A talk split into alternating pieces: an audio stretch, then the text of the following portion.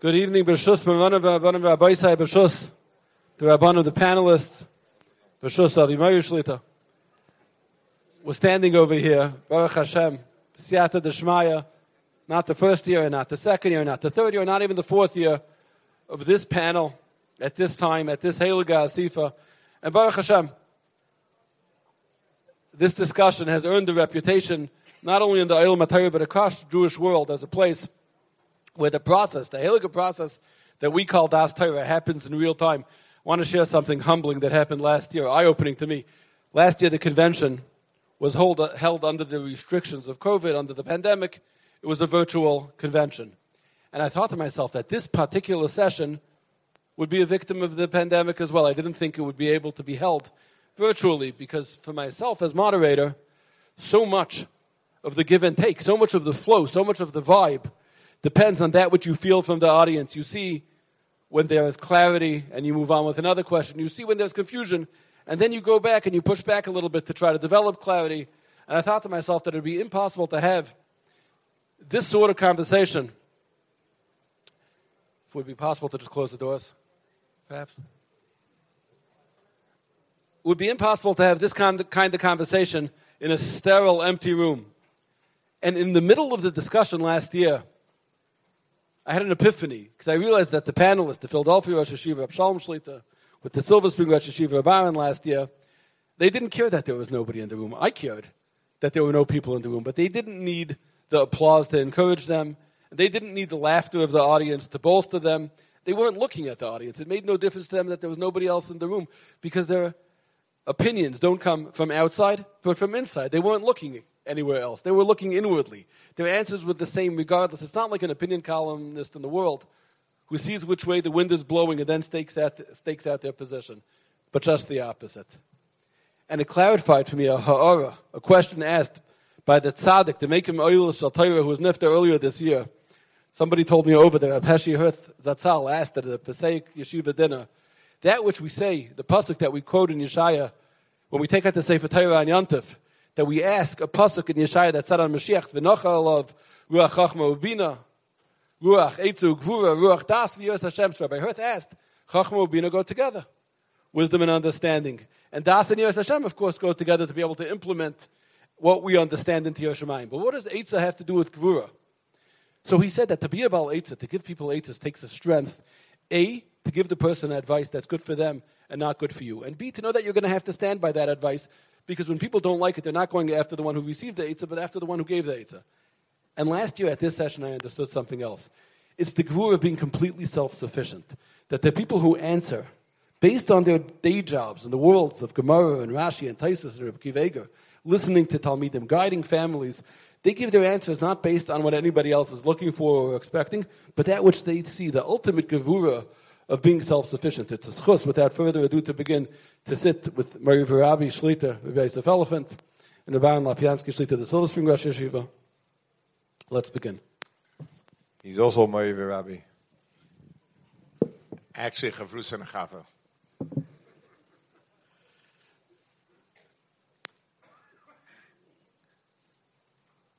I think just in Hilchas Entertainment, we're going to start with the easy questions first, just so it should build up a little bit, if that's okay.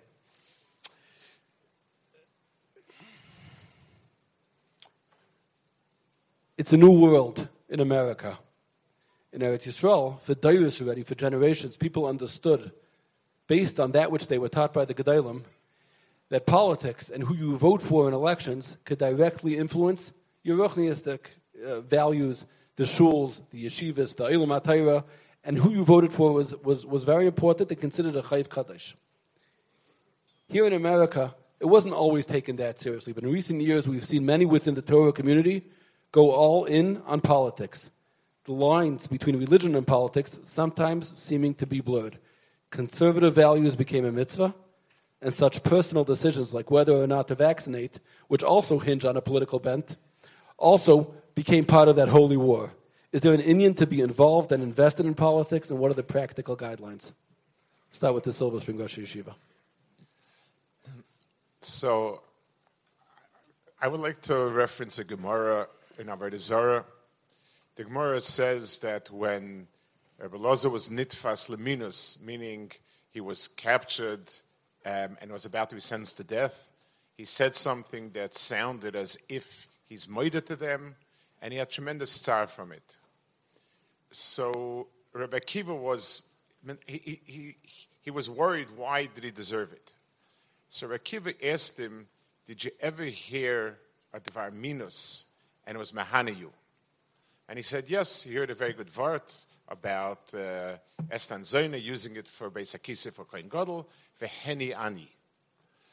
So I was thinking, the we, we know the Rambam says, Kabbalah's emis misha amroi.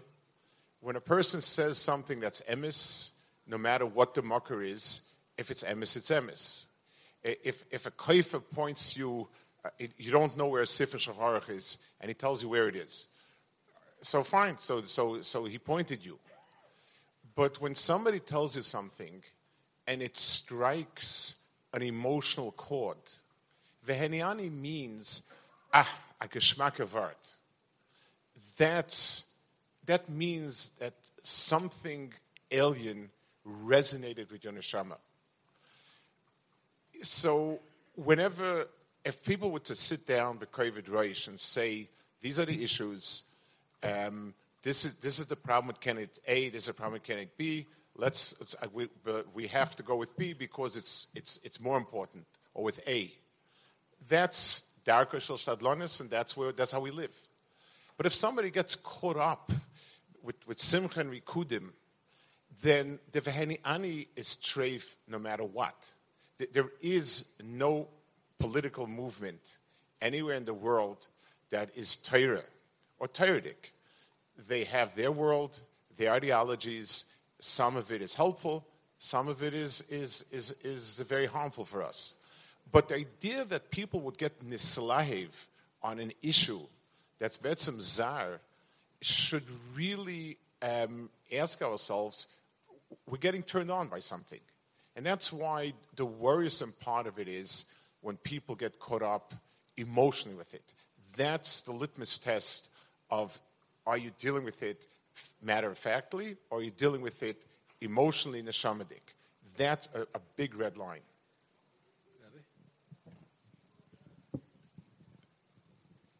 Perhaps just to add on to what the Rashiva said, that there's a certain danger of a person turning something practical into ideological when in fact by us there's only one ideology, I would point out another risk over here involved. The question made a parallel between the political situation in Eretz Yisrael and the Haredi or B'nai Torah involvement and the involvement in American politics. But there's a very, very distinct difference. In Eretz Yisrael, all the involvement of the B'nai Torah in politics is accompanied by the fact that the involvement is coming, stemming from a clear understanding that we're not part of the Medina and we don't identify with its goals or the people who run it. In other words, it's not just an addition to the involvement. The involvement itself in the political process at Yisrael is a form of mocha that the Gedolei Yisrael decided that as opposed to standing in Kikar Shabbos with signs, we're going to go vote. But it's an act of mocha. The, the danger of being involved in the American process with the Hislavas that the Rashiva decided is that some people might forget where they are. And we're, we're not, we don't belong here. We're in Goldus over here. I, am a visitor from here. I'm a visitor. And I, I watch from afar the ferociousness of the involvement of the B'nai Torah parts of the society in the political movement, and I wonder to myself, uh, have they crossed that red line of feeling at home over here that we're Mandi Omars in America per se? Well, we're not.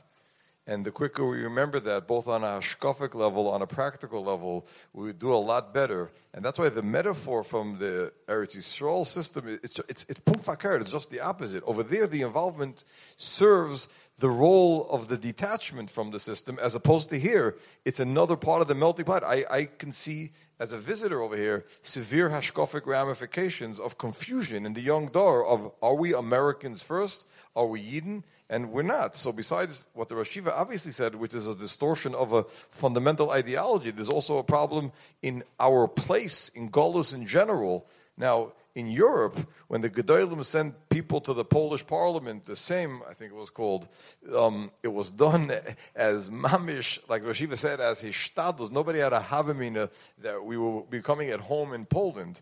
I wonder whether that line hasn't been crossed over here with political advisors who are Haredi and political ad- advisors who are who are part of the B'nai Torah camp. Whether it's given our young generation a sense of permanence and belonging to the system, and that's a major risk hashkafically that we're still in Gullus over here, and that's something that we need to keep in mind very much. We're not Americans at all. We're, we're American citizens. We're part of America, but it's we're, we're in Gullus, Yeah, ideologically and hashkafa wise. I understand, but I'm not just talking about bumper stickers on cars and color war. I'm saying something much deeper. When you, I live in Canada. When you check in for an airline today for your thing, and by gender, you have maybe 19 options of what, what you want to put over there. People are very scared to raise their kids in this climate. They feel like if one party is in power vis-a-vis the other, they're really in trouble. Our basic hashkafic guidelines are going to be for sale I think and that, non-negotiable. I, I think that I think that It is emotional. I, I think that communism and socialism and Zionism and Bundism was as much as a tangible threat to bringing up our children, and the way we dealt with it was by strengthening our in-house hashkafic um, infrastructure, being mechanach our children what's right and what's wrong. Um, that doesn't necessarily, and it certainly, like the Rosh Yeshiva said, to make the hishtadlus, which is possible. But, but why that- isn't that emotional? That I, I care about the Well, l- let me point out many of the people who might be on the, on, on the uh, right side, so to speak, in these issues, you hear them talk, you get a lot of Christian overtones. So, do I, do I want to say Amen when the person says, um, when that's what he's saying? Uh, uh, you know, the, the, it's, it's come, the Metzias is that a lot of it comes with, with heavy Christian overtones that we need to run the other direction. So, we're, we're in a minefield and we look to clear the mines, but when, w- w- there's nothing here that we're embracing. We're, we're figuring out w- what's the way with the least casualties. So Rosh Yeshiva Rebbe uh, is stating unequivocally that that doesn't mean that conservative values are always Torah values. I, well, I, the word conservative values, where does it come from? It's a certain mindset, but the truth is, some of it, a lot of it, part of it, is unique from a sense of Christianity. As one of the people who embraced said, that the America should have one religion. I, I- so, I- tachlis, um, no, embracing any party means um, a shotgun marriage to somebody you don't want to be married to you need to pick and choose at the polls, and that's why it's it's stadlonis. It, it should not. We should be scared. We should know clearly the picture. What are the issues with this? The issue with this, and just pick and choose. But but that we become identified. th- That's that to me is is is dangerous. Like like he's pointed out, it's dangerous in the bigger picture, and and also it doesn't. A yid's not identifying with that. Wherever it comes from, it's coming with a lot of overtones that we really don't want to be shy to. I just want to add on. I just want to correct correct the nusach of the question. You know, you just asked the Rosh Hashiva, are conservative values Torah values? Of course not. Of course, conservative conservative values are Torah values. Elamai, you're going to say that it's we're, we're, beginning now a messianic era where we're going to fix the world. If we're talking about hishtadlus, which is to, to allow us to live here, so it's not a question of values; it's a question of technicalities. If we're talking about fixing the world, so are we talking about voting on the Shivas Mitzvos B'nai Noach?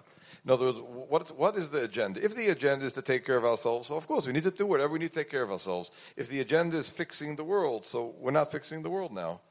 And that, that's what the, if the, that's where it's coming. What, where are you coming from? That we should go active conservative. Who we trying? If conservative values are Torah values, we're worried about the world out there. We're not fixing them. We're worried about our kids. Our kids will not absorb Torah values because we we vote for, we vote for some CPAC or from Yidden are going to start to go to caucuses.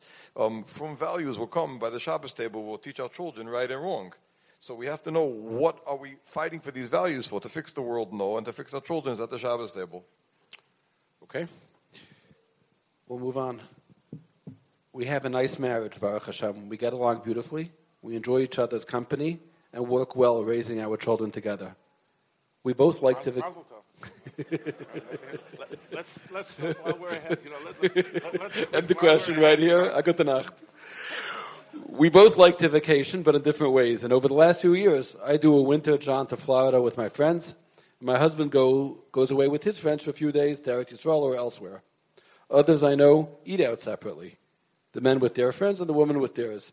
Is there an issue with this? And do we have to do everything together? So the question is, should people go on vacation separately? At the risk of sounding like the Yushalmi Kanoi, Oila is naim shekach shemos. Woe is to us that we've gotten to such a question at that good convention. I'll explain why. The question does not involve a couple having time alone or downtime alone or each one having a little bit of their own life and relationships and brothers and sisters and friends. We're not talking about that. The context, the concept of, of a couple going on separate vacation, I think, touches on three issues. I'll say them quickly. One is it's a lack of tsnius, of a man to go on vacation alone with men and ladies to go on vacation alone. Haloi, the man is not going to Yarche Kala in Mir Yeshiva, and the lady is not going to BJJ reunion. So the, the idea of a man going alone on vacation and a lady going separately is not tznius. A. B. The idea of going on vacation alone means that the spouses have a life of their own outside marriage. There's no such thing by us. But number three is the main thing that I want to point out. And what I, what I may say may sound controversial.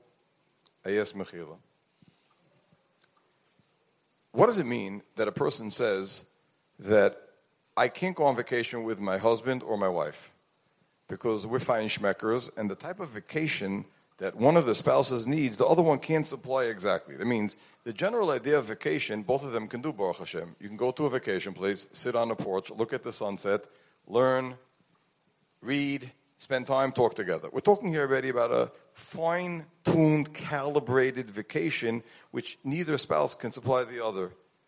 So the answer is that we didn't come into the world for that. The idea that a person can't go on vacation with their spouse because the spouse can't supply exactly the thrill that they need. Sounds like, you know, little kids on a Chalamai trip where one wants to go to the circus, one wants to go to the zoo, and there used to be such a thing. And the third one wants to go to an amusement park, so there's a clash. We're talking about people who are adult people, they need a break. The whole head to go on vacation is lechatchila, because a person needs a break, a person needs to relax. That that the vacations have become an end of themselves, as opposed to become a way of life, become a culture for themselves, and as an end, as opposed to a means to relax, and therefore the husband and the wife can't go on vacation anymore together. Shumu shemayim. What hashkofic message are we sending to ourselves of the role that a vacation has, and b'chlal, what we're doing in this world in general? It's something which is beyond my comprehension how we got to such a thing, that it's even a legitimate possibility that that it's mechubedik, and a person thinks that it's a lechatchil thing, that everything has to be calibrated to the nth degree, and if my pleasure won't be exactly the way I imagine is, I'm going to go part ways from my family. What's mechal beheter to go leave a wife or a husband for a week? In order to be able to go with friends to have the vacation you want, that's a fundamental contradiction to what we're here in the world for. And I'm not against vacation. I go on myself. Rabbi doesn't go on vacation. I do. Uh, I go on Schwach- vacation. Not true. vacation. Not true. To America to visit Talmidim twice This, a year? this is a vacation. It's not, it's not a big- it's not a vacation. And you don't know where I go on vacation, and, and Michal, just in, in, the, in the town of Austria that I go, you don't know where I am, okay? Is it in the picture magazines? What? Is there any pictures in the magazines? What? Ra- Rabbeinu Benois Desha? You talking about? No, not yet. Uh, maybe a golden stick, uh, Shiva? And I, I would like to add, in halacha, you, you have a framework for the points that he's made. You have a musig baila be'ir, and you have a musig of ishta mishamrasei. And even though we're not going to apply it halachically, we're not talking with el of diming mesiachid, but you see Chazal the herd that there is a shmira when baila be'ir, and for a man, the woman shmira is a little bit less, so it has to be ishta mishamrasa. It's a question of two women being mesiachid and so on. But lemaisa, um, it means that there's a certain sense a person has that he's married. Um, when a person goes away, when a group of, when the boys go away, it brings the person back to Tkufa before he, he knew what Kedusha Nesun is. There's a, there's a certain precast oil that comes with it, emotional, mental, which doesn't lead to a good place because basically you're trying to relive the quote unquote good old days before you were Meshubit and Merusin and, and everything like that. So, so I think the, the, the, framework of setting it like that in itself is, is problematic. Um, you know, it, it's, uh, it, it's something that the Torah understood human nature, and human nature is when there's a sense of family, that's appropriate. It's also something we, we complain so often Bismana said that we don't have time for family. We're so busy with work. We're so busy with this. He's expected to go to share, expect to go to work, and has no time for family. And then when there's time for family, family doesn't want to be together. It's kind of strange. Um, like Rav Yosef said, there's Baruch Hashem enough places that you can you can do different activities.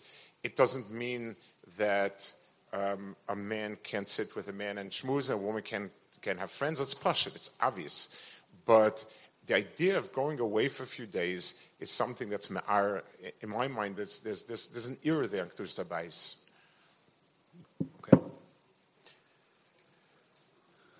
Thankfully, over the last number of years, there has been increased vigilance and awareness regarding matters of abuse and how to better protect our children. But along with that comes a dangerous mechanism in threatening innocent rabbeim and teachers and public figures. How do we police those individuals? A mere, unsubstantiated claim can wreck the lives of innocent people and their families. How do we stop it from being a one way street? I should add a personal note that this question comes from one of the most talented, dedicated, and experienced Rebbeim in Klal Yisrael. Um, the question is very, very painful. And I was speaking to somebody in Yerushalayim, an extraordinary chashav paisik, was involved in many yanim like this. I had a conversation about Saminyan, and he's very he's very frustrated and and just overwhelmed. And he said the only place that handles it normally is Bnei Brak. He said, and this person told me a few a few aspects. There's a bezin there, a very very chashav bezin, who work closely together with the police, and they, complaints are fielded. The police understand the sensitivity that as long as it can be handled um, in a certain way, it's handled. The minute it's not handled that way, it goes through criminal track and so on.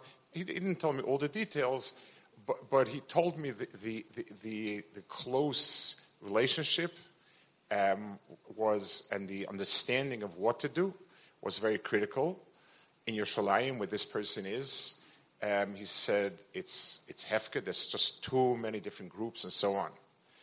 So it, it, this this really it's it's not a question. It's describing a tragedy. There are terrible things, and the and the, and the um, so-called and the solutions are just are terrible also. It's it's lose lose nefashas both ways. Um, let's. I, I, just want to point out what what uh, should have been, what could have been. I, I, don't mean it can it can be implemented, but the problems. You need people who know how to investigate these things. Um, just like a Rav who has a Yoyer Yoyer Smicha is not going to pass in Dinim Mominis, and just like somebody passing passes in Mominis is not going to pass in Dinim Fashis, which we don't have today, to be on Sanhedrin for Dinim Fashis is another thing. It's an area. It's, a, it's an area of tremendous expertise, knowledge. Kula Haivulai professional people do or don't know.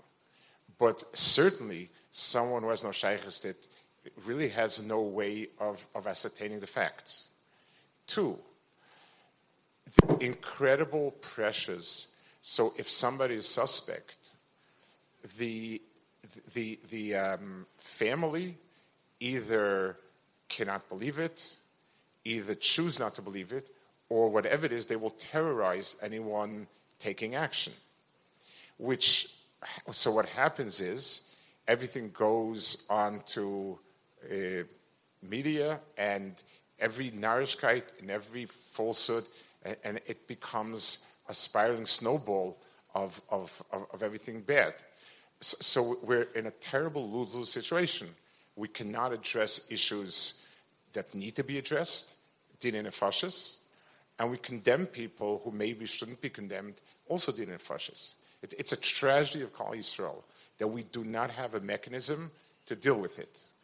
Um, it has to do a lot with there were so many groups, so n- there is no overarching group, Besdin, that a is trusted, accepted by everyone, and has real power and leverage. The setup in Bnei if it works the way this, this Pesach described to me, is unique in having the advantage. The Bezin is the Chashav Bezin, Nissan's and they work with the police, who have at least some understanding of, of how to get evidence and, and, things of that nature. And, and they do it both with an eye to be sensitive and an eye to protect. Um, in, in, the general halacha of um, Lashon Hara, so there's a fine line, a very sharp line. Lemechash miboy means to prevent um, problems, you need to talk. So if somebody is stealing money, then you need to alert the people he's stealing from. You're mechuyev. Certainly if somebody's stealing the fascists. On the other hand, to go and besmirch somebody just because you're upset, angry, and whatever it is, and very righteous and righteously indignant, is usher. The, the Chaim's line is very sharp, it, it, clear about this point. The, the, the, the specific halachas are very hard to pin down in Mitzias, but the point is vindictiveness, vengeance, expressing some sort of emotion. There's no head to, be right of somebody for the sake of being right of the person. Um, it's accept if he's a public figure and the person is clearly somebody that's bringing cholesterol down. I mean, the, the, the conditions he makes are, are, are, credible. But to prevent harm, you're to do. Um, and so on. The, the, same thing is true with people who run a scam uh, scheme of some sort. How do you alert people to it? Um, we, we, we shy away from things like that at all in our newspapers. You obviously don't want to write about people. On the other hand, so then how do you prevent it? How, how do people get away with it? And then Rosh Yeshiva, and, last year at this panel, Rosh Yeshiva spoke about scam stock organizations. Rosh right. members. I work for a magazine. We tried five times to do articles on it, and people are pashat scared to talk, to go on the record. And they all said, this is a problem, that's a problem, but don't use my name, I can't talk about it. So, so, so you know, these, now, the one thing, one small tikkun, and again, this is the only thing that, the only thing that can come out of this that I, I, I, can think of is we'll start being mechavin or hashiva sheiftenik v'yishena. It's it's the bracha that was least mechavin, you know, refuah, bracha, parnasa, even sometimes for dasa mechavin. Um, tshuva. Does Shiva have a place that's a school of Tadavin? That thing, maybe like a keva that you want to suggest? Uh, the, um, the, the, but but you know, Hashiva Sheftenik V'Shena V'Yatzenik V'Tchila, the idea that we can have communal authority. In Europe, there used to be a killer was a small entity. The Rav usually was somebody who could have a hand on the entire community. He had tremendous leverage. Kulai vulai. We don't have it. And therefore, these, this is horrifying problems. The things I can think of, the two small tikkunim, I guess, A, um, Rebbeim and yeshivas should, come to, should be brought together for professional training and it should include sitting with people dealing it and understand the symptoms of, of, of, of, of things that need to be really um, checked out, to become aware. You don't, instead of talking about a particular person, but there should be awareness of what are the things that are suspicious, dangerous, unacceptable. If you do not let your child get into a situation that he shouldn't, we'd be much happier the, the poor person who did it, he, he's a Baltaiva, got schlepped in, and then his family goes to Timoyan when things get out. So get, building an understanding constantly what are the typical scenarios that you need to be wary of. Certainly, at least the Menalim should have that. And secondly, as far as scams go, people should have a better sense of investment. That if you don't know what you're doing, and if it's too good to be true, then keep it in. I don't want to say piggy bank. What's kosher for piggy bank? The, but people should have much more of a chinuch. Um, unfortunately, especially in Israel, people are naive. No one asks themselves why, if this is such a fantastic bargain, aren't big companies investing. They need 10,000 shekel from some poor young man in Bnei Brak. The, the person never even understood that. He never understood that there are ways to raise money other than offering, you know, a, a high percentages for to a poor young man in Bnei Brak. More education about life, and even our children. There, there's, there's beginning a small amount of, of, of child um, appropriate books and things like that. It's something that, that that's something that's doable to some degree. But on a communal level, it's a tragedy. That's, I, I think that's part of what we need to hope for. Because I, per, personally, I don't see that there's any mahalach to, to, to be able to, to bring it out right. Happy? Yeah. Sorry. I would just add on to what the Rosh Yeshiva said with, with one with one ha'ara. The question involved a certain clash between the obviously needs for vigilance and the question of abuse and molestation, and yet to balance it out with the fact that people are very quick to judge and to pull the trigger. Um, until the Hashiva Shofteinu kicks in, which I don't see imminent. Um, yes. The, I, I want to suggest something which, which might help us um, lower the tension on this issue. And that is, I think that if it would be a million percent clear to every part of our tzibur that we have a tzibur have zero tolerance for abuse. Zero. Zero tolerance. Zero tolerance means that we won't cover up for those who are guilty. And we won't be matzdik and feel bad for them and their families, whether or not we should. But the price tag for the non-clarity on the tolerance is this vigilant, this, this activities of chasing anybody who schmecks because anybody who smells of it, because the tzibur doesn't feel secure. If the tzibur would feel secure and a clear message will come out from the rabbonim and from the manhige tzibur that the Torah tzibur has zero tolerance for abuse, zero, and there are many ways of the tzibur to express it both in Machshava and in Maisa, then the tzibur wouldn't feel a need to act on their own and act as cowboys in a, in a, in a west, in a wild west to act on their own because they feel they're saving Klal People would feel safe, people would feel secure. But because this lack of tolerance is not crystal clear, it's just not. And people don't feel safe. So we're seeing there isn't zero tolerance, or we're what? not. There, saying there, there is not zero tolerance, or that it, we're not passing that on. Well. We have not been made. The tzibur doesn't feel secure, and the tzibur doesn't feel. I, I, I suggest that if the tzibur would feel the zero tolerance, they would see it in action. It would calm people down and give them a sense of security that they wouldn't have to act alone. It's, it's very simple. Uh, uh, Guardian Angels was born, I, I, it was when I left New York almost 40 years ago when there were no police on the street.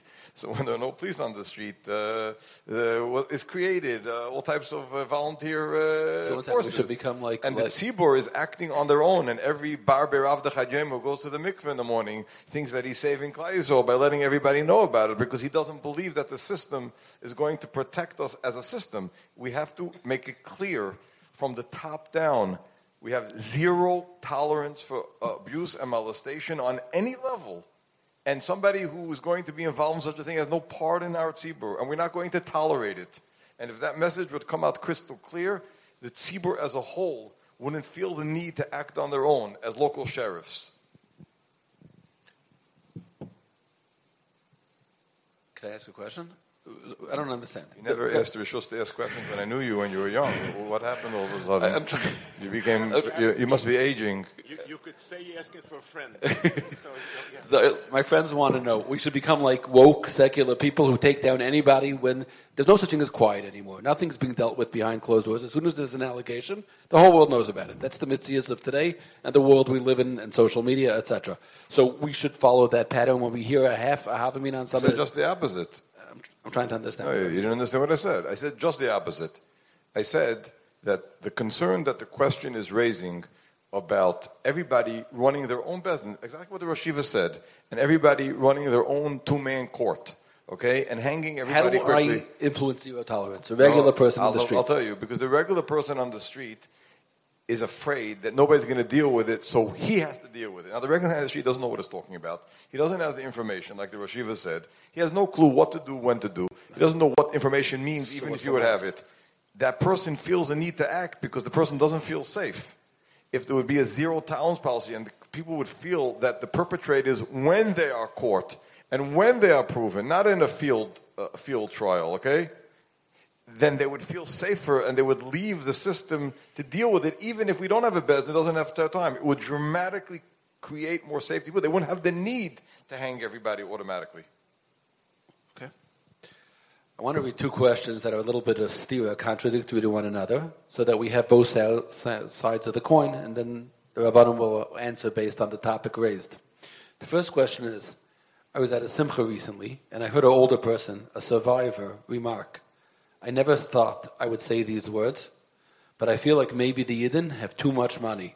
People don't even know what to do with it anymore. It was a very jarring remark to me. Is that ever a correct comment to make? That's part one of the question. Somebody else wrote in the following question. Chazal teach us that Rabbi Mechabed Ashirim. Wealthy people give tzedakah and they carry our maistas. Big deal that they make nicer simchas than you do. Why is everybody so busy kvetching about them? Learn to have self-esteem and stop looking what other people do. Those are the two questions that come from two different people, obviously, but both are touching on the same phenomenon. So, I guess start more with the first question. I, I'd like to take something from a parsha. It says the difference. Chazal point out the difference between Yaakov and Esav is Esav said Yesh li roiv, Yesh li rav. I have a lot. It, as Esav said, Yaakov said Yesh li koil. So um, Rashi points out that Esav is there gaiva, yesh the rav, and uh, and uh, Yaakov is there a chanov, yesh the koil. From the little math I remember, the whole is always greater than as many parts as you can add up. So if somebody says I have a lot of money, and somebody says I have all the money, I would assume all is bigger than a lot. So what's the pshat?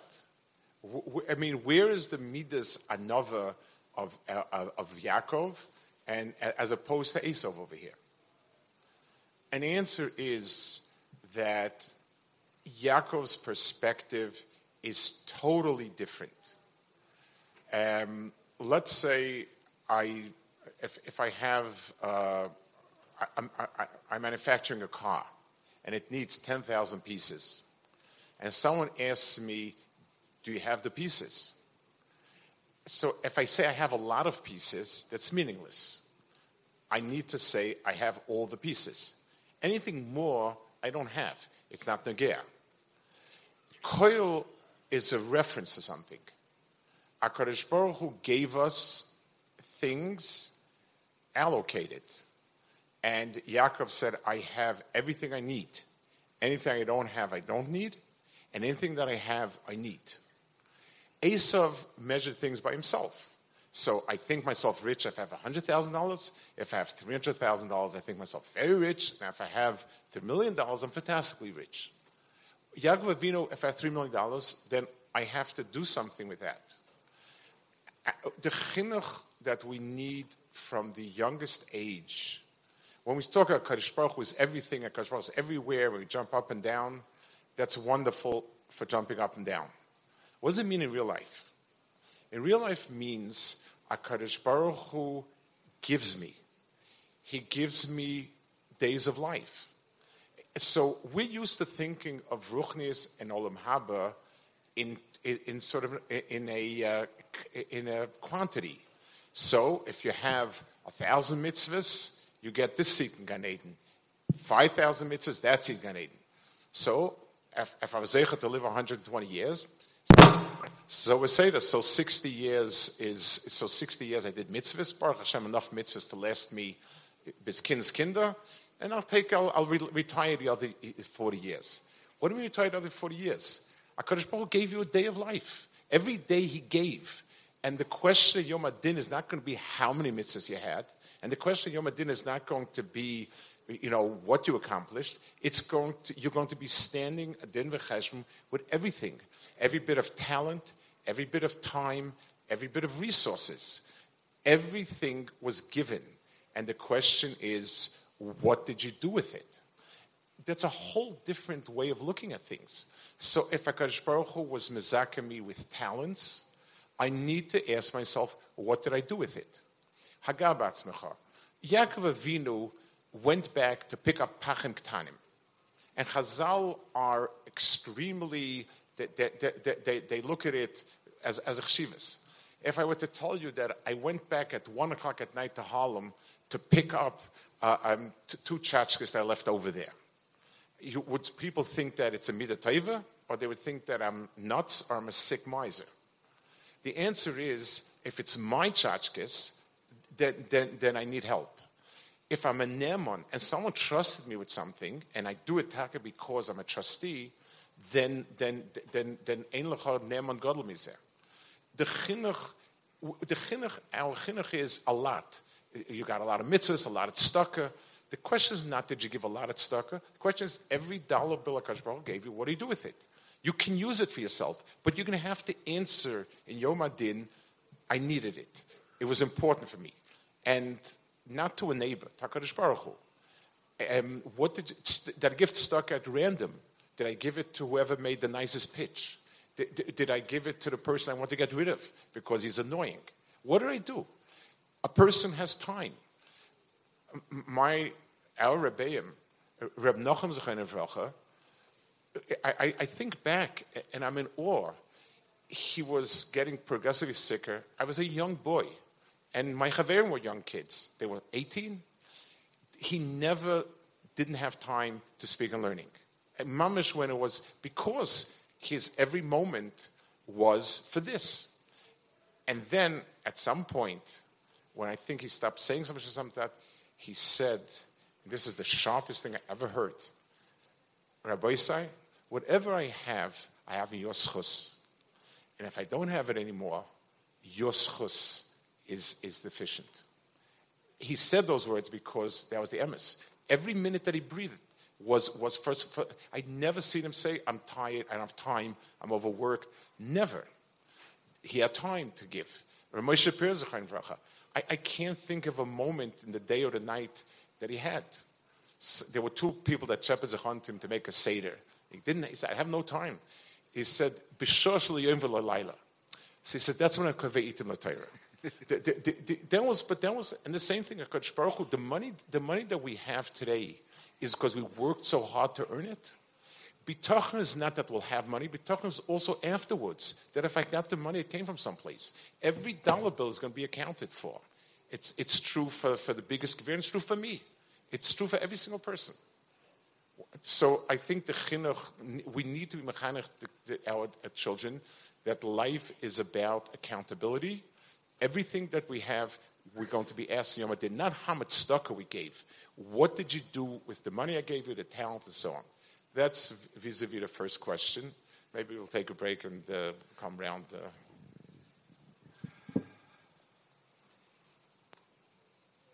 the, what the Rosh Yeshiva said, the Mefarshim all speak out that the real meaning of the Midas Emes of Yaakov Avinu was the honest use, usage of all his assets that he had to channel them. Because when a person doesn't use their assets in the correct way, so then a person's living a lie.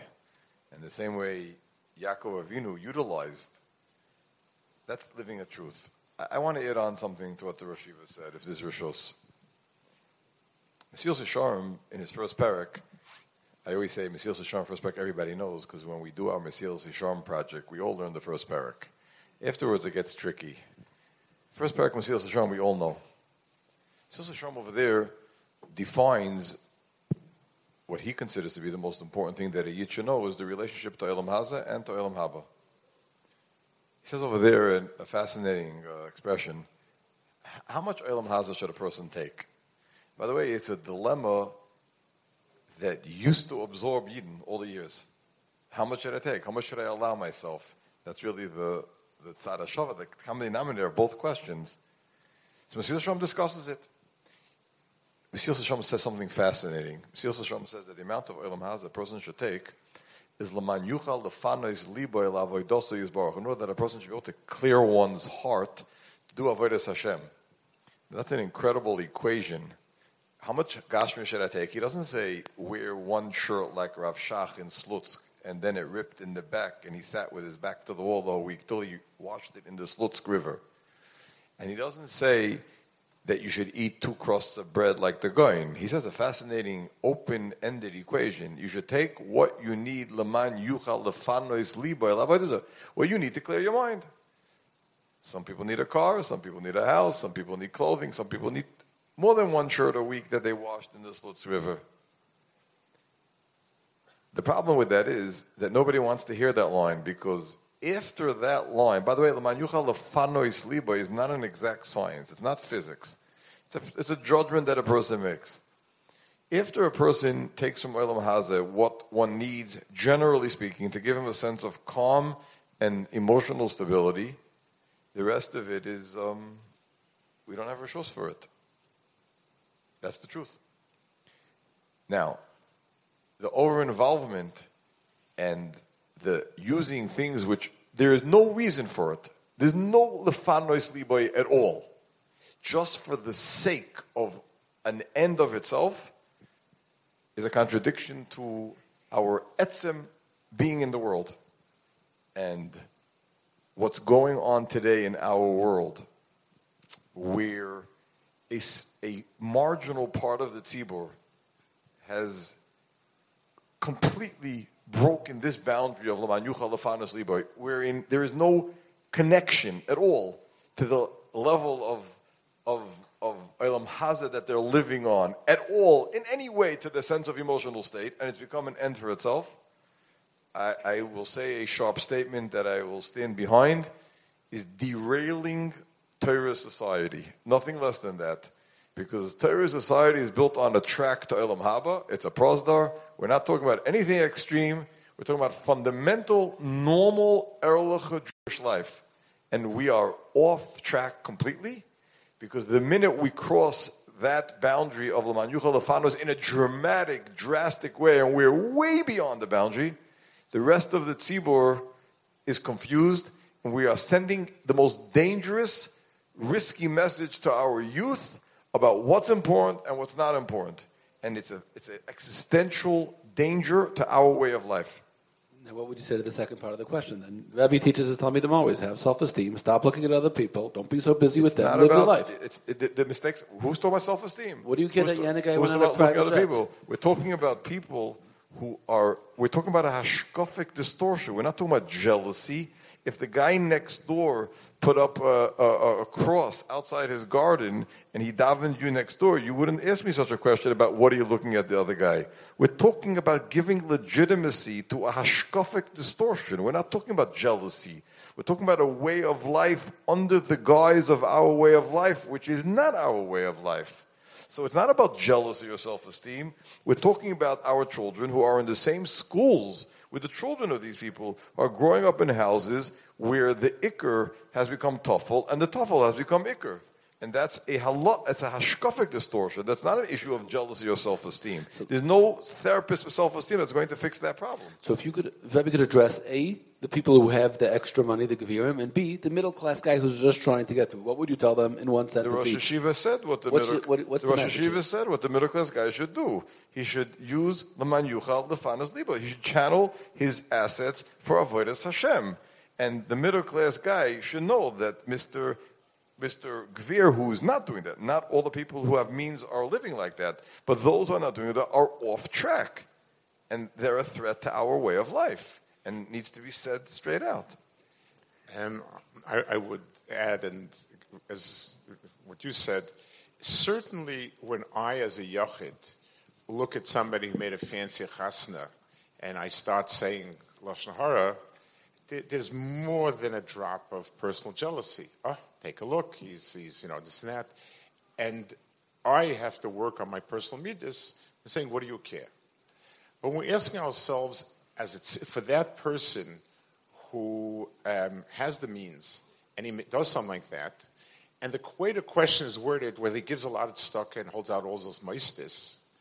So I once heard from his uncle, Rav Falsh Malevitz Vracha. He once said, American Jews look at Torah as a tax. You pay your dues and then do whatever else you want. The idea that, yes, you gave a lot of tzedakah, so therefore the rest of it do as you wish. B'chol ma'oitcha means, like I said, everything, a person is in this world for one tachlis, and he's accountable. So we, we, the fact that we have a lot and we gave a lot to tzedakah, giving a lot to tzedakah doesn't mean b'chol moitcha. B'chol moitcha means every dollar has to go to Avodas Hashem. So lefanos libo is valid, and and therefore what a person needs for the appropriate rachvas adas to to to, to be oisik in Torah mitzvahs, that's that's certainly right. But but a person needs to live. It's, we, we need to give a different perspective because the, the way the question is worded, he gave a lot of tzedakah, okay, and and uh, and therefore he, he's paid his dues to society. Now he can go on and, and enjoy life. That's not our hashkafa. Okay, we're going to move on. B'chveider Rabbanim, I want to ask a question that may be difficult to address. That's the hakdam of the considerate questioner. Chasidim. Chassidim still follow the directive of Chazal, like Chazal say it to ben Shemona Esrei L'chuppah. And while the yeshiva world also follows Chazal, who give an exemption to those who are fully immersed in Torah study. However, today, when yeshiva is a universal way of life for Al Bachrim, A, should this blanket exemption be revisited? And B is, while you might say that there's a risk of marrying boys off before they're ready, we would be raising them differently if they were expected to get married at 19, 20, similar to the way we raise our daughters.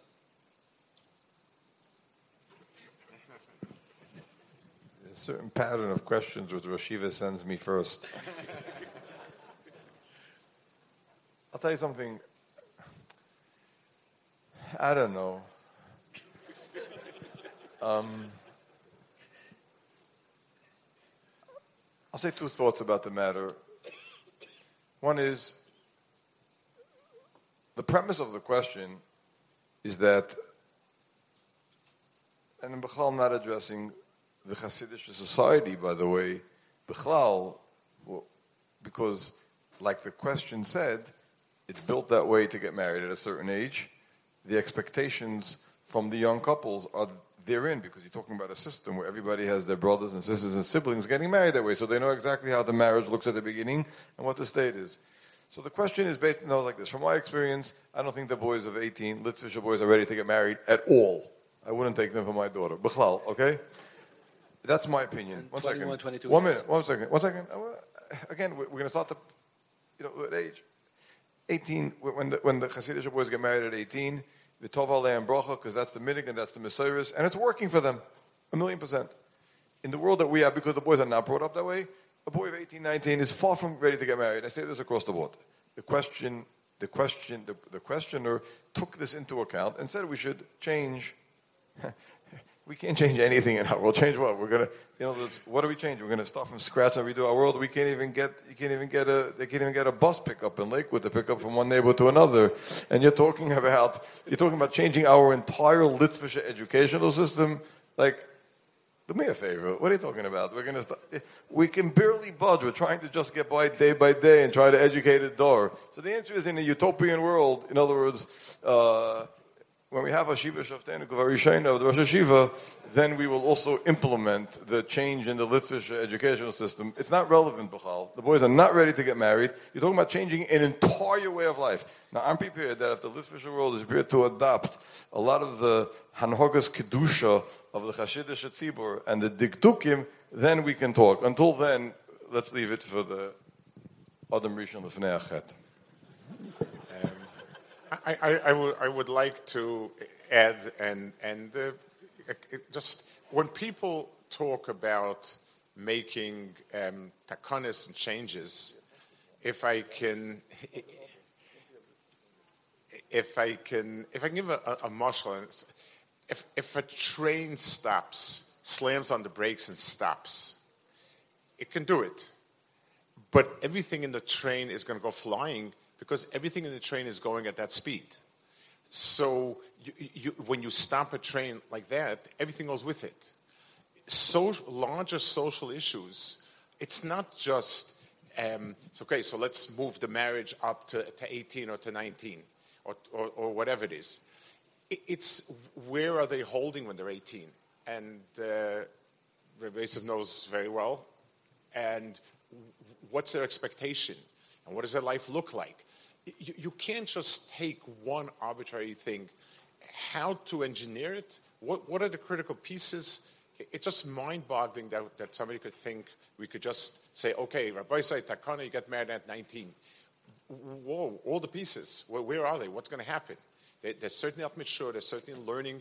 That usually the best years in learning are when they're around 20. That's, that's the, the age when they really begin to mature in learning and so on.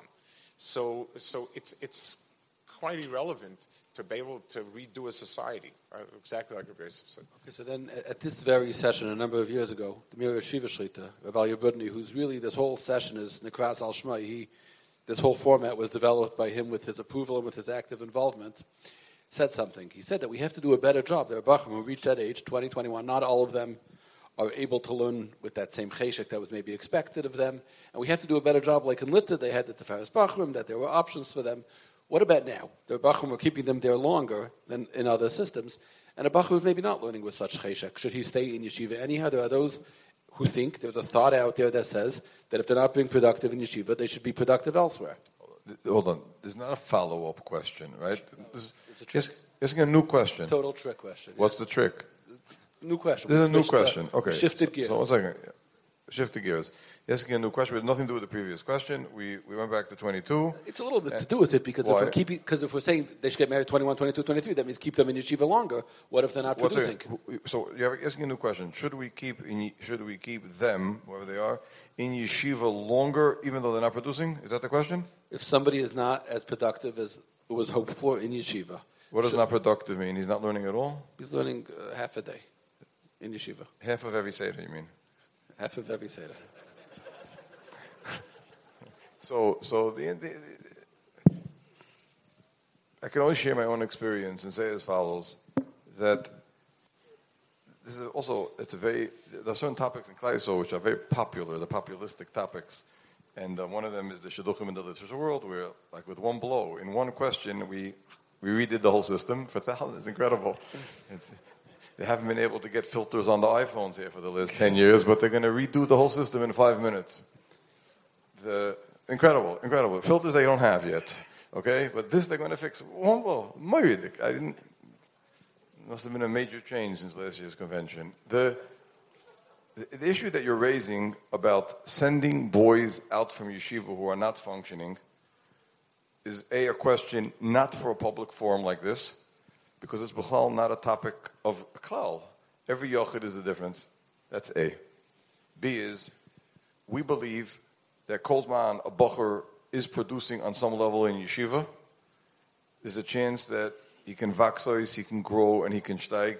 And there are countless thousands of Bacherim who, at age 20, 21, were, we'll call it, they were floating, or they were treading water, mediocrity, who steigt tremendously afterwards because some bright fellow didn't come along and say, "Well, you're not learning. Who knows to the to the maximum? So let's let's get you out to work." a vast amount of people like that who grew late bloomers. I ha- I've had discussions with so many parents who wanted to pull kids out of different systems where they weren't producing. I said, give the kid a chance. He's developing, he's blooming, and, and it came out like that. Second of all, second of all, the street is treif today. The street is treif. And the influences on the street, both hashkafically and kedusha-wise, are absolutely treif. And um, at the end of the day, yeshivas are also a tevas noyach. They've, they've taken on, they've adopted a, a new role that perhaps Chaim Volozhin didn't have in mind, is chas v'shalom, a person who's sitting in yeshiva, who's not doing anything, is not sitting in yeshiva, and doing Averis the whole day, chas v'shalom, or doing things wrong, or causing other people to do wrong. Of course, on an individual basis, something has to be dealt with. But as a, a question in a forum like this, the answer is no.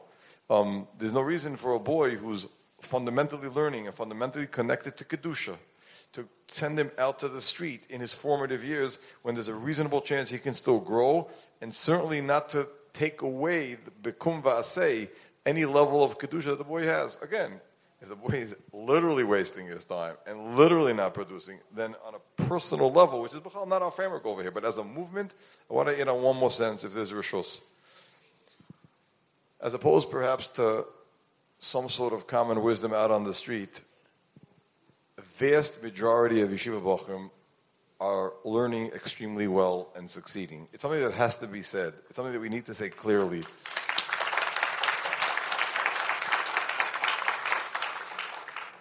And I, I say this, both of us live with Yeshiva Bochum our whole lives, day and night.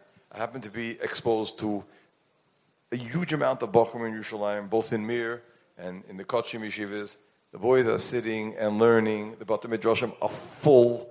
And the amount of Bochum who learn a half a day is a, is a minority. Yes, the world is not perfect. Baruch Hashem, the yeshivas are doing well. The Bochum are doing well. You can walk into any of the Batei Midrashim of any of the yeshivas, American Bochum. There are thousands of Bochum sitting at 10 o'clock at night learning. Thousands on any night you can come in. I'm going to put my integrity on the line. Come in and see it for yourself. Baruch Hashem. I, I just want to mention that, told me as a Talmud of Rebbe, they have Rebbeim who are there also at 10 o'clock at night, right with them. It, it depends whether. Uh, so, uh, sometimes I'm here at 10 o'clock at night. It depends. It depends what's going on. The, the, the point is, is that the Olam is learning well, and the boys who are not doing that well, I, I can tell you in my share today, which is a share today of 100 boys, there were boys a year or two ago who were, were not learning the fullest of Storm. They weren't learning half a Seder, and today they're learning around the clock. These are boys who are going to sit in Koil now for 10 years. And oy vavoy, if some bright guy would have come along and sent them out a year ago to go out to the street. And they're steiging and they're learning and they're growing. And Ashreinu Matei Chalkenu system is working. There's a margin that needs work like every great system, and we need to do a better job with them. But chas v'shalom. Could it be that maybe people see them only Bein Azmanim, so they get the wrong impression? What do you say? Maybe people only see them Bein Azmanim, so they get the wrong impression. Ben Azmanim, what's that? Is the way a Bacha looks Bein Azmanim an indication of how his man is going? Is the way a bacher looks Ben Azmanim an indication of where his man is going? There's no, there's no statistics on that. It's very different every bacher. Um, I have, I have um, five sons. One of my children, I won't say who he is, um, is a tremendous Mitsuyan Mamish, and um, he's even famous in the world that he lives in in Eretz Yisrael. And um, he was a tremendous Mitsuyan as, as a bacher. Really, he also has nice midas. And um, he, he, he, there were Ben Azmanim that he came home as a bacher in Shiva Gdela, where he didn't open a darned word, the whole Ben Azmanim. And it was a masman, and boy sat and learned. Rabbi said anything or What? left? Rabbi said anything or left? We're, we're getting to that. One second. There. This, is where, this is where my wife comes in. and I, being, I, I, we discussed back and forth. Should say, how could it be? What's going to be? All the cliches that you know. And my wife, Baruch Hashem, who's sitting here, who has the wisdom of Chachmas Nashim B'Tzeh, says, don't say anything. Kid had a heavy zman. Okay, um, he didn't. He didn't go on what's called Belaz, a road trip, but he he didn't open a sefer the entire zman.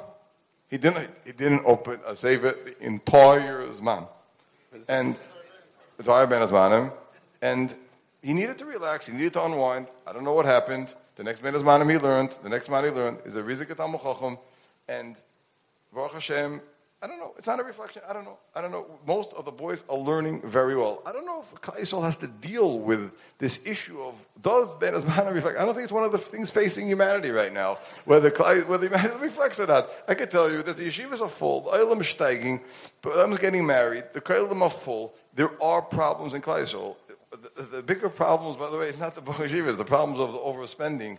And, and those are things which are threatening our life. The yeshivas are doing well in general. We can do a better job without question. Please, yeshiva, I'm speaking too long. Go ahead. No. Um, so I, I, do think there's a nakuda that was touched upon. It, um, because of the numbers in yeshivas, we don't always have the idea misper talmidim. Um, if somebody is fortunate enough to be in the home of a Yosef, he has a mother who understands. Does he need a break now or so? But there are times when it's a reflection that he's not doing well in general. It is, it's, it's, these, are, these are all things that could be nothing. What, what is, when somebody has temperature, what does that mean? It means either it's nothing or he could be about to die and anything in between. A bacha that's not doing much, eh, Bezvan, do you see on him that it's a one time thing, that he's decompressing, or is not much happening during this man? Eh, so if parents are aware enough and sensitive enough and honest enough, and they have a Rebbe who, who has something on the pulse, you have an idea this bacha needs to be left alone. It's a, it's a, it's, it's kind of just a, mood or whatever it is. This bracha needs to change environment. This bracha needs a change in, in, in shear or something. This is really where a, the personal Havana of parents and Rebbeim come into play. It's, a, it's not, a system is good for widgets. It's not good for people. And that's something that really, really is um, missing, unfortunately um, parents that are sensitive, they, they need to understand is, is, is the boy going through just, you know, it's a, it's a tkufa and that's it? Or is he not? If, if a boy is not learning much during this man, it's nicker. And you can feel it and you can see it. If you're a little bit sensitive and you're honest, and you should and he should be in a place where he has a rebbe that, that can understand it and, and can advise you.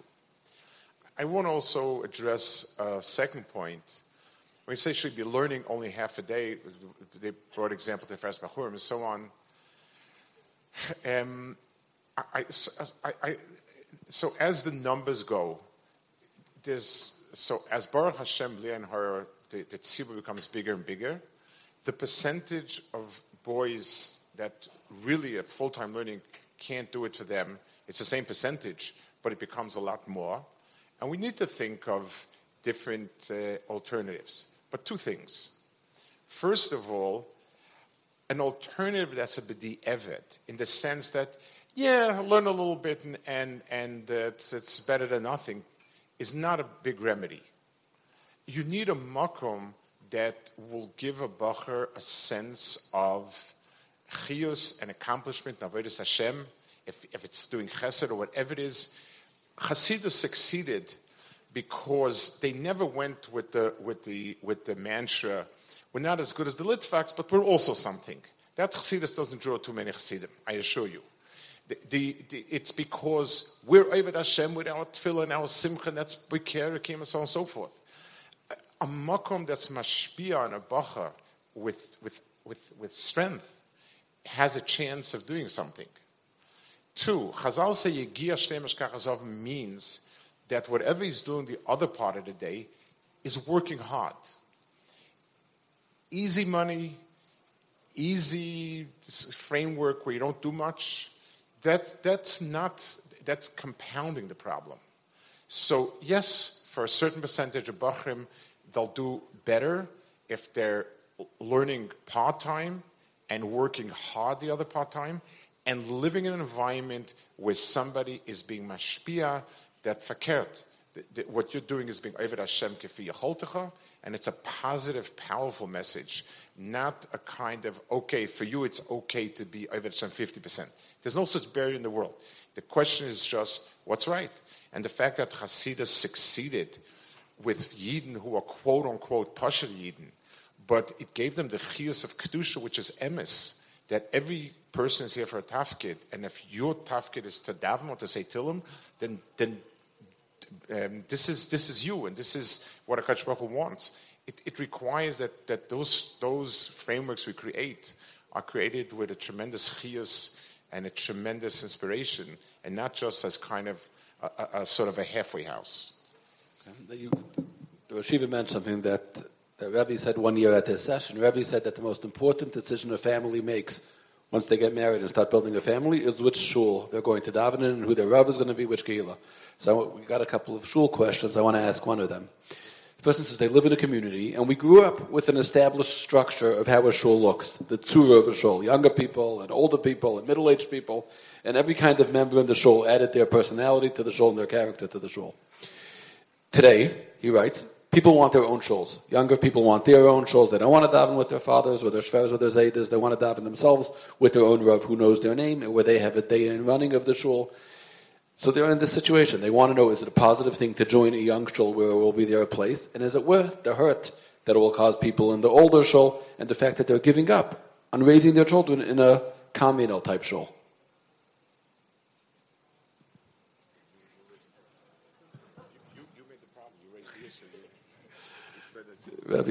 She was saying that Rebbe is the one who created this by saying that it's an important decision.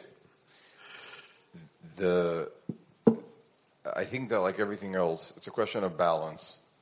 There's no question about it that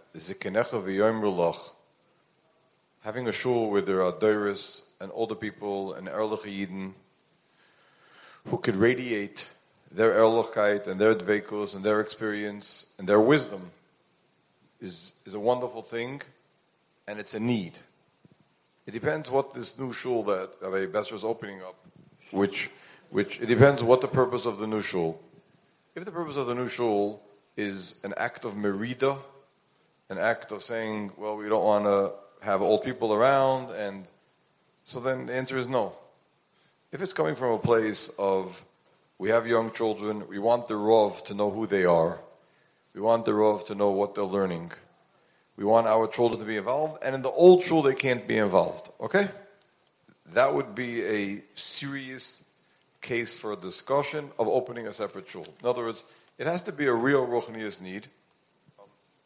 I, I personally am a big believer that in addition to the primary role that parents play in the chinuch of their children, a rov of a shul in today's complex world could be what they call a game changer in the fact that the child has another attachment in ruchnius besides his parents, not in place of his parents, chas shalom, Rov, I always tell those who are Rabbonim in shuls, it shouldn't be a matziv that there's a child in shul that the Rov doesn't know what the child's learning.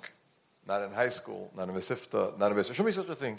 Because otherwise you don't need to be a Rov. That's the primary job of a Rov today, to anchor down our younger door with another anchor. The parents are the ikr anchor and they're the most important anchor and nothing can replace it or, or downgrade it.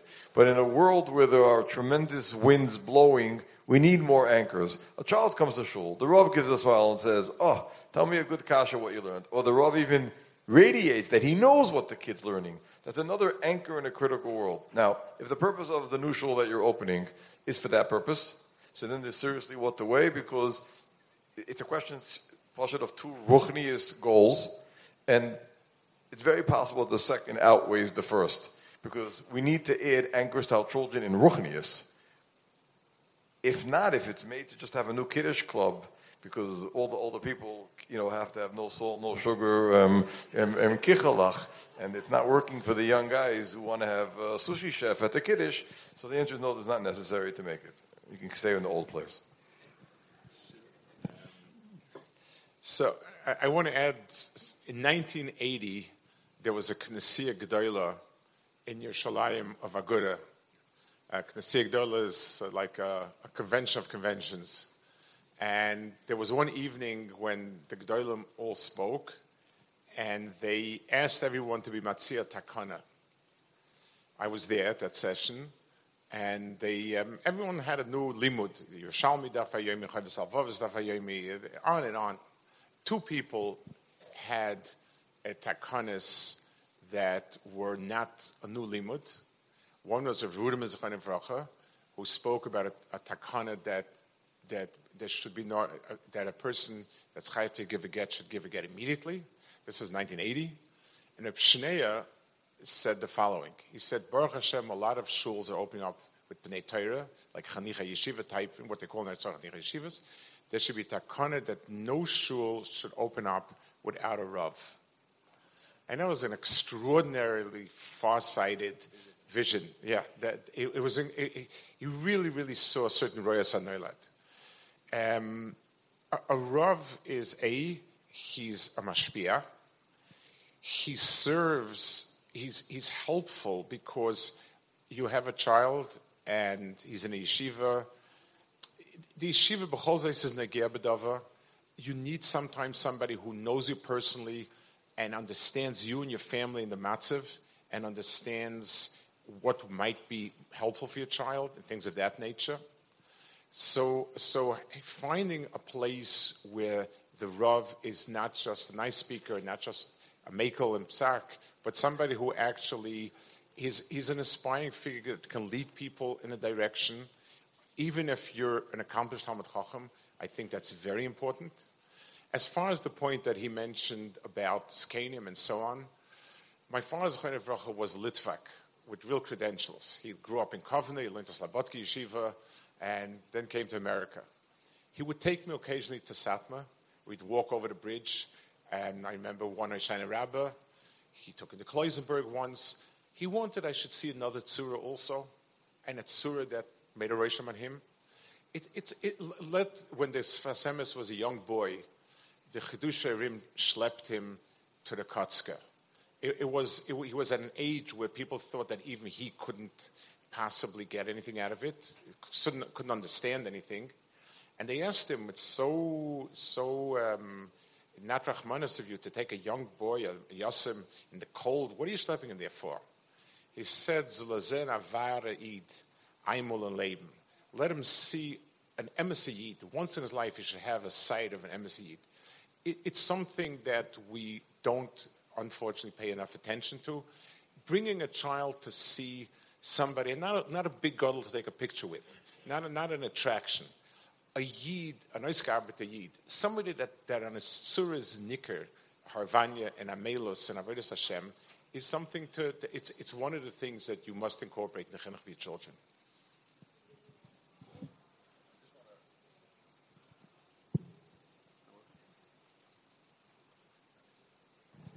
No, I, just want to add on something to Rosh Yeshiva said, just to strengthen what the Rosh Yeshiva said.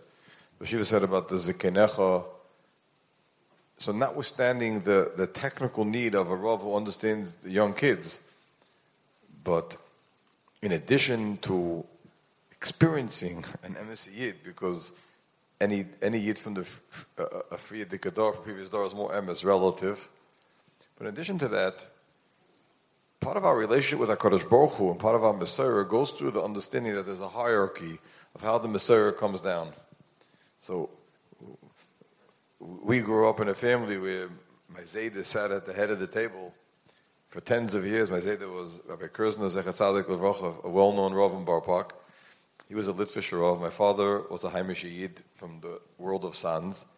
And the way we were brought up was that Nobody said Zmiras or said a Torah at the table, or my mother didn't serve the soup until the Zayda said. And that was despite the cultural clash of the two worlds. The need for the hierarchy and the understanding that we have a mesorah, that we're connected, that has been severely weakened in our world because of many influences. And it's weakening our hold on the connection to Sinai. That hierarchy, so the Zekinecha is part of a general hierarchy of an older door that we're that are closer to Sinai, that are closer to the mesorah. And we, it comes down through that. Charlton said that there's a Tata, and there's a Zayda, and there's an Elta Zayda, and we have Minhogim, and it continues through that hierarchy. All of that is part of what the Rosh Yeshiva spoke about, about, about the wisdom of his father to show him an emissary. I'm going to close. We're going to end off with this last question of the night. It's a little bit of a painful question but it's an important one. We've come up with organizations and support groups for every single demographic and need in the firm world. Baruch Hashem. Ashreinu. But the plight of the older single, especially the older single girl, hasn't been met. I'm not talking about the desire to get married and the loneliness that we face, but the way we're looked at in society and the lack of a clearly defined role. Whatever the situation, we're made to feel like the other. I was in Shul Simchas Torah, and a well-meaning woman said to me, "Oh, that's so nice. You came to watch your nephews dance. It's insensitive, I know, but it's reflective how, of how most people view us. How can we re-educate people and explain to them and to us what our avodah is?"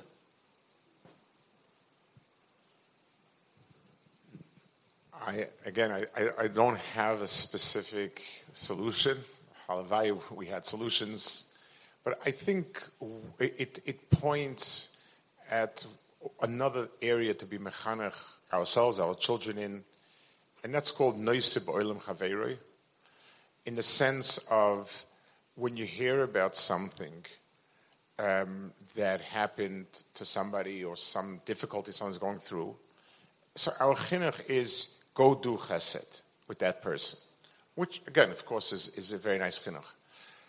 But before that, sit down and picture yourself in that situation. And then ask yourself, what would you like people's reactions to be? How would you feel? I, I mean, a, a, lot of this, the stupidities and crudeness and, and silliness in Nicham Avelim would, would fall off if we would be able to think like that, to sit down and put ourselves in someone else's shoes there's not enough chinuch about that. It's the chinuch is to go to jump to action, which is wonderful, and it's very good if the person needs a loaf of bread. So bringing a loaf of bread is is the right response.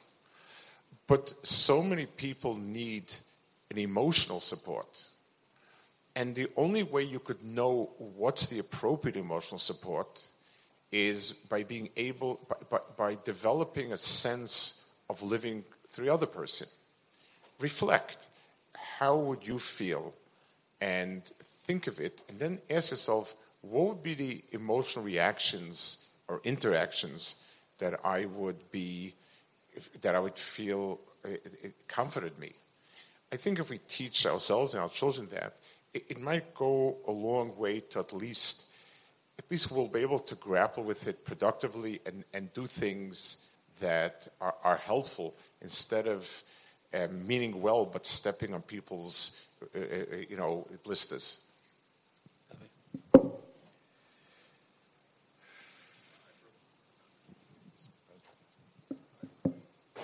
I personally don't have uh, anything to say except the fact that this topic is a open wound in our society.